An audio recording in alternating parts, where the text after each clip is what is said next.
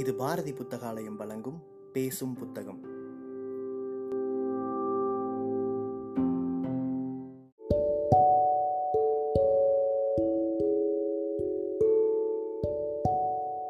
Book day இணையதளத்தின் மூலமாக முன்னெடுக்கப்படும் வாசகர்களுக்கான வாசிப்பு போட்டியில் தேர்வான சிறுகதையை கேட்க இருக்கிறீர்கள். எனது பெயர் சரத்பாபு. நான் வாசிக்கப் போகும் சிறுகதை. பா. விஜய் எழுதிய உடைந்த நிலாக்கள் புத்தகத்தின் முதல் புரட்சியாளன் புரட்சி புரட்சி புரட்சி. இது இப்போது ஒரு பொது தொலைபேசி போல போகும் இடமெல்லாம் தென்படுகிறது. கொடி பிடித்தவன் எல்லாம் புரட்சி செய்வதாக தன்னை புனைந்து கொள்கிறான். கல் எறிதல் புரட்சியாகிவிட்டது. குண்டெறிதல் புரட்சியாகிவிட்டது. கலவரமும் வன்முறையும் புரட்சி சட்டை போட்டு கொண்டன. ஒன்று வேண்டுமானால் உண்மை. புரட்சி என்ற வார்த்தையை அதிகம் உபயோகிப்பதில் சிலர் புரட்சி செய்திருக்கிறார்கள். புரட்சி என்பது என்ன? சமூகத்தில் பிரச்சனையை விதைப்பது அல்ல. அது சமூகத்தின் பிரச்சனையை அறுப்பது. புரட்சி என்பது ஆயுதங்களின் நடவடிக்கை அல்ல. அறிவின் நடவடிக்கை. இதோ ஒரு மனிதன் கார் காலத்தின் வாழ்க்கையில் மனிதன் சக்கரம் கண்டுபிடித்த அந்த பழைய நாளில் காதலித்தான் தனக்காக புரட்சி செய்தான் சமூகத்திற்காக. அவன்தான் நிரஞ்சா கல்லாய் காடாய் மட்டுமே காணப்பட்ட பூமியில் பழைய கற்கா பழைய வரலாற்று காலம்.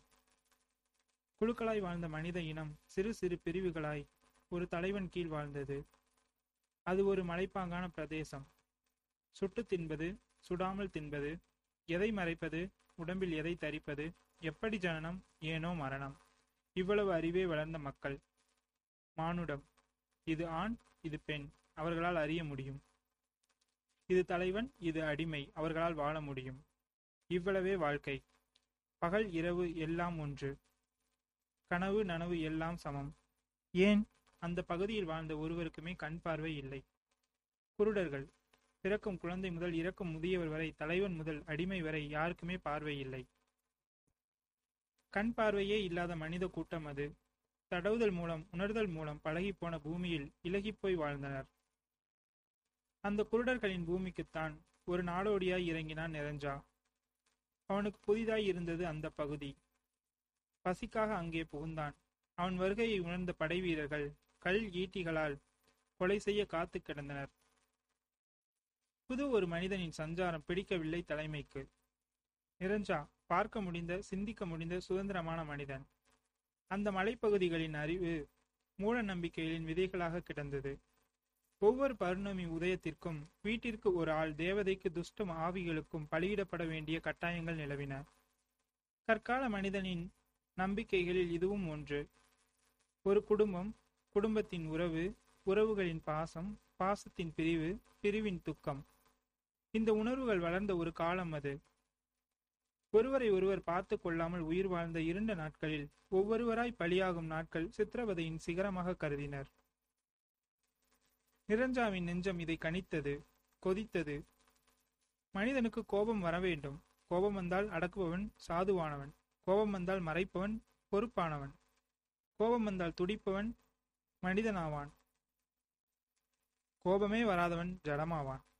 நிரஞ்சாவிற்கு கோபம் மக்களின் மீது மக்கள் அனைவருக்கும் மன்னனின் மீது. நிரஞ்சா என்ற ஒரு மனிதன் கண் பார்வையோடு ஊரில் உழவுவது அனைவருக்குமே அந்த பகுதியில் அறிந்த ஒன்றாயிற்று. நிரஞ்சா என்ற மனிதனை ஆளும் இனத்தின் ஈட்டிகள் எப்போது கொள்ளலாம் என்ற முடிவும் புரிந்த ஒன்றாயிற்று. கல்குகையும் மர வீடும் அமைத்த மனிதர்கள் நிரஞ்சாவை கண்டு பயந்தார்கள். நிரஞ்சாவையும் நிரஞ்சாவின் வருகையையும் உணர்ந்து வைத்திருந்தார்கள். அவர்களை பொறுத்தவரை நிரஞ்சா என்பவன் நிச்சயம் தேவதை தேவதைகளின் மகனோ இல்லை துஷ்ட தேவதைகளின் உருவமேதான்.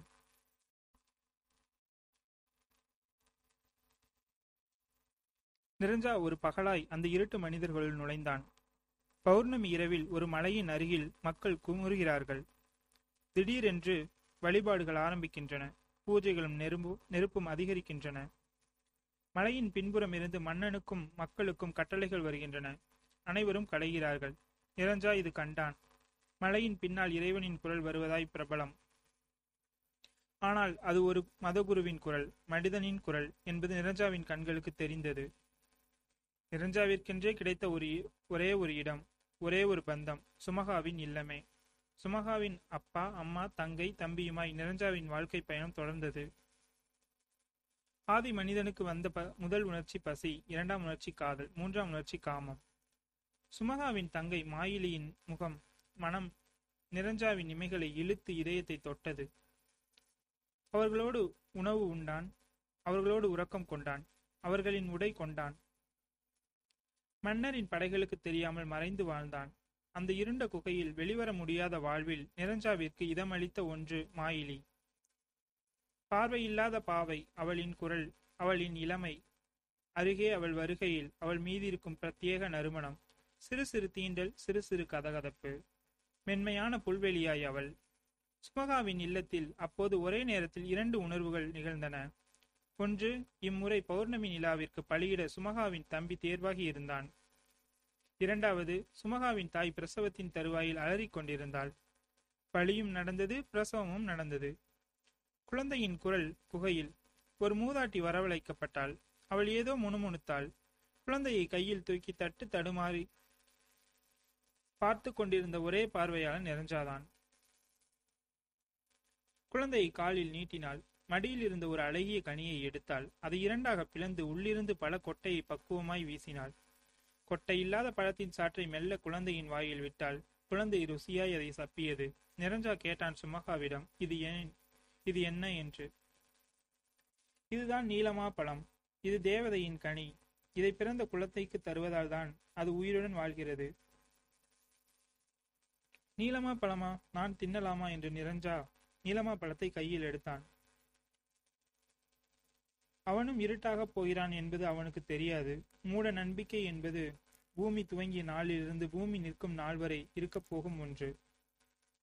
விஞ்ஞானத்தின் விளிம்புகளை விரல்களால் தடவும் சர்வதேசங்களிலும் மூட நம்பிக்கையின் ஆணிவேர் ஊன்றி நின்றது. கற்காலத்தின் கடைசி நாட்களில் அது இருக்கவே செய்தது. தேவதைகளின் சாபம் இம்மண்ணில் இறங்கியதாகவும் அது முதல் ஜனிக்கும் மனிதர்கள் இறந்தே பிறந்ததாகவும் பிறவாமை வேண்டுமெனில் கொட்டை நீக்கிய நீலமா பழத்தின் சாறு புகட்ட வேண்டும் என்றும் ராஜா அறிவித்திருந்தார். கண் பார்வை ஒருவருக்குமே இல்லாத அந்த பிரதேசத்தில் நிரஞ்சாவும் இதை நம்பினான். இருளான ஒரு நாளில் ஓடிப்போய் நீலமா மரத்தை கண்டான். அழகிய பூக்களின் வடிவமாய் ஒரு உள்ளங்கை அளவு உருண்டை கனியை ஆசை ஆசையாய் பறித்தான். அளவின்றி புசித்தான். நண்பன் சுமகாவின் ஆலோசனைப்படி நீலமா கனியின் கொட்டையை விசிறி எறிந்தான். ருசி ருசியாய் இருந்தது. கிளைகளில் ஏறி வளைந்து வயிறு புடைக்க உண்டான். வினாடிகள் விரைந்தன. மெல்ல இருட்டியது. விண்ணில் அல்ல அவன் கண்ணில். ஆம் தூய்மையான அவன் கண் பார்வை மெல்ல மழுங்கியது. லேசாக நிழலாக காட்சிகள் தெரிந்தன. இன்னும் சில கணங்கள். ஆ ஐயோ அலறல். முற்றிலுமாய் பார்வை போய்விட்டது நெருஞ்சாவிற்கு ஓ மக்களே வீறு கொண்டு விழுந்தடித்து ஓடினான். கல் பாறைகளில் தட்டுண்டு விழுந்தான். தூண்களில் மோதி கிழிந்தான். ஓ மக்களே யாரும் நீலமாக்கனியை உண்ணாதீர்கள். யாரும் நீலமாக்கனியை உண்ணாதீர்கள் ஓ மக்களே. மக்கள் கண்டனர். இல்லை அவர் குரலை கேட்க மட்டுமே முடிந்தனர். இதோ பாருங்கள் எனக்கு கண் பார்வை போய்விட்டது. நீலமாக்கனியை உண்ணும் வரை தெளிவாய் இருந்த என் பார்வை நீலமாக்கனியை உண்ட பிறகு போய்விட்டது. நானும் உங்களைப் போல் குருடாகி விட்டேன் ஓவென்று கத கூறி அழுதான். தாங்க முடியாமல் கத்தினான். மக்கள் விக்கித்தனர். கண் பார்வை தெரிந்த ஒருவனுக்கு நீலமா கனியை தின்றதும் கண் கண் பார்வை போய்விட்டதா? அவர்கள் திக்கி திணறினர். தேவதையின் ஆசீர்வாதமான நீலமா கனியின் வேஷ்டிடம் செய்து தூற்றியதாய் பொய் பிரசாரம் செய்ததாய் கைது செய்யப்பட்டான் நிரஞ்சா. ஆதிக்க வர்க்கம் தன் சக்கரத்தை சுழற்றியது சாட்டை உயர்த்தியது தீர்ப்பை எழுதியது. தேவதையின் நீலமாக்கனியை தூசித்தவனுக்கு நீலமாக்கனியின் பயங்கர விஷமான கொட்டை அரைத்து அந்த சாற்றை பருகச் செய்வதே தண்டனை. இரண்டு உள்ளவும் நான்கு கண்களுமே இந்த தீர்ப்பிற்கு கலங்கின. சுமகாவும் சுமகாவின் தங்கை மாயிலியுமே அது. இழுத்து வரப்பட்ட நிரஞ்சாவின் ஸ்பரிசத்தை இறுதி முறையாய் ஒருமுறை உணர ஓடி விழுந்தாள் மாயிலி. முடிவின் கையில் தன் முகம் இருப்பதை உணர்ந்த நிரஞ்சா கடைசி முறையாய் மாயிலின் முகத்தை காண விரும்பினான். முடியவில்லை. இருவரும் விரல்களால் முகங்களை ஸ்பரிசித்து உணர்ந்தனர். அந்த ஒரு சில நிமிட ஸ்பரிசம் சில யுக காதலை இரண்டு உள்ளங்களுக்குள் நிகழ்த்தியது. காவலர்கள் ஈட்டியால் குத்தி நிரஞ்சாவை பலிபீடத்திற்கு தள்ளினர்.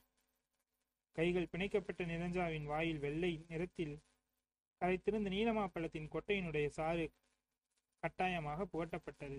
இரண்டு மூன்று குடுவைகள் ஊற்றப்பட்டன. அலறினான் திமிரினான் உமிழ்ந்தான். எல்லாம் முடிந்தது. சக்தி பற்றி செயலிழக்கும் சூழல் வந்தது. இனி மரணமே. கண்கள் குளம் உள்ளே கடல் மாயிலியின் நினைவு.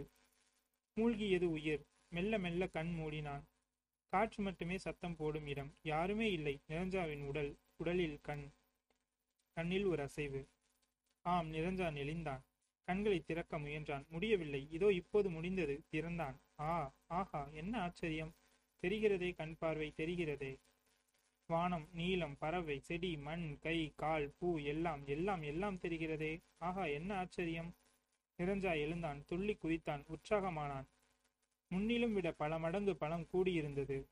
சோர்வு கலன்றான். புரிந்தது. எவனோ ஒரு வக்கிரவாதி மந்திரவாதியின் உருவில் வந்து மக்களை ஆளும் எண்ணத்தில் நீலமா பழத்தின் சாற்றை புகட்டி குருடாக்கியுள்ளான்.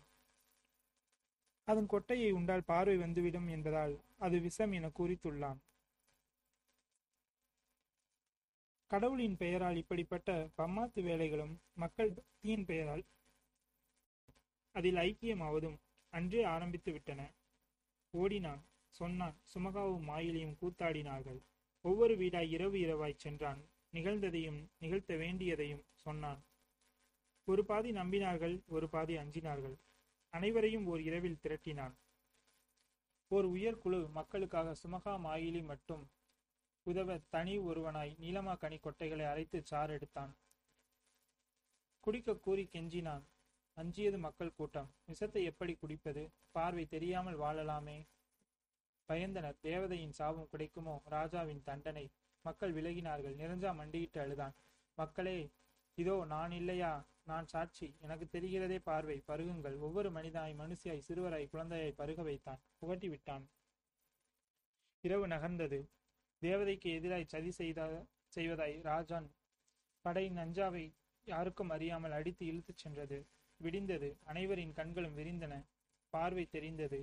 அதிர்ந்தன மக்கள் மனம் ஆனந்தத்தால். ஓ இதோ இதுதான் உலகமா? இதுதான் நீயா? இதுதான் நானா? இப்படித்தானா இருக்கும் நீர்? இப்படித்தானா இருக்கும் பூ? இப்படித்தானா நகரும் நதி? இப்படித்தானா தெரியும் வானம்? ஆஹா நீதானா தந்தை? அடடா நீதானா தாய்? எப்படி பறக்குது பறவைகள்? எப்படி தெரிக்குது பனித்துளி? இங்கேதானோ இருந்தோம் இங்கேதானோ வசித்தோம் இதில்தானோ மோதிக்கொண்டோம் இதில்தானோ சாய்ந்து நின்றோம். அங்கே பார் பச்சை அங்கே தெரியுது கடல். ஐயோ எப்படி குதிக்குது அருவி? எங்கனம் அசைது புல். மக்கள் சந்தோஷத்தில் திக்குமுக்காடினார்கள் பேச்சே வரவில்லை சிரிப்பே வரவில்லை யோசனையே வரவில்லை.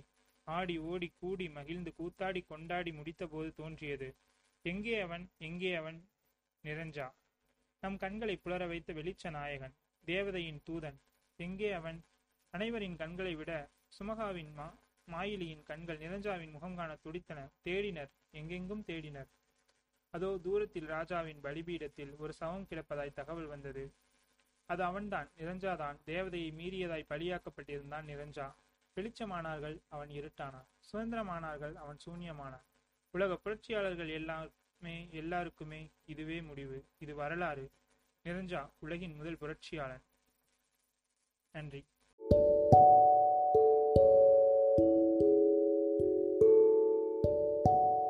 சிறுகதையை கேட்ட வாசகர்கள் தங்களுடைய கருத்துக்களை மறக்காமல் அனுப்பி வைங்க.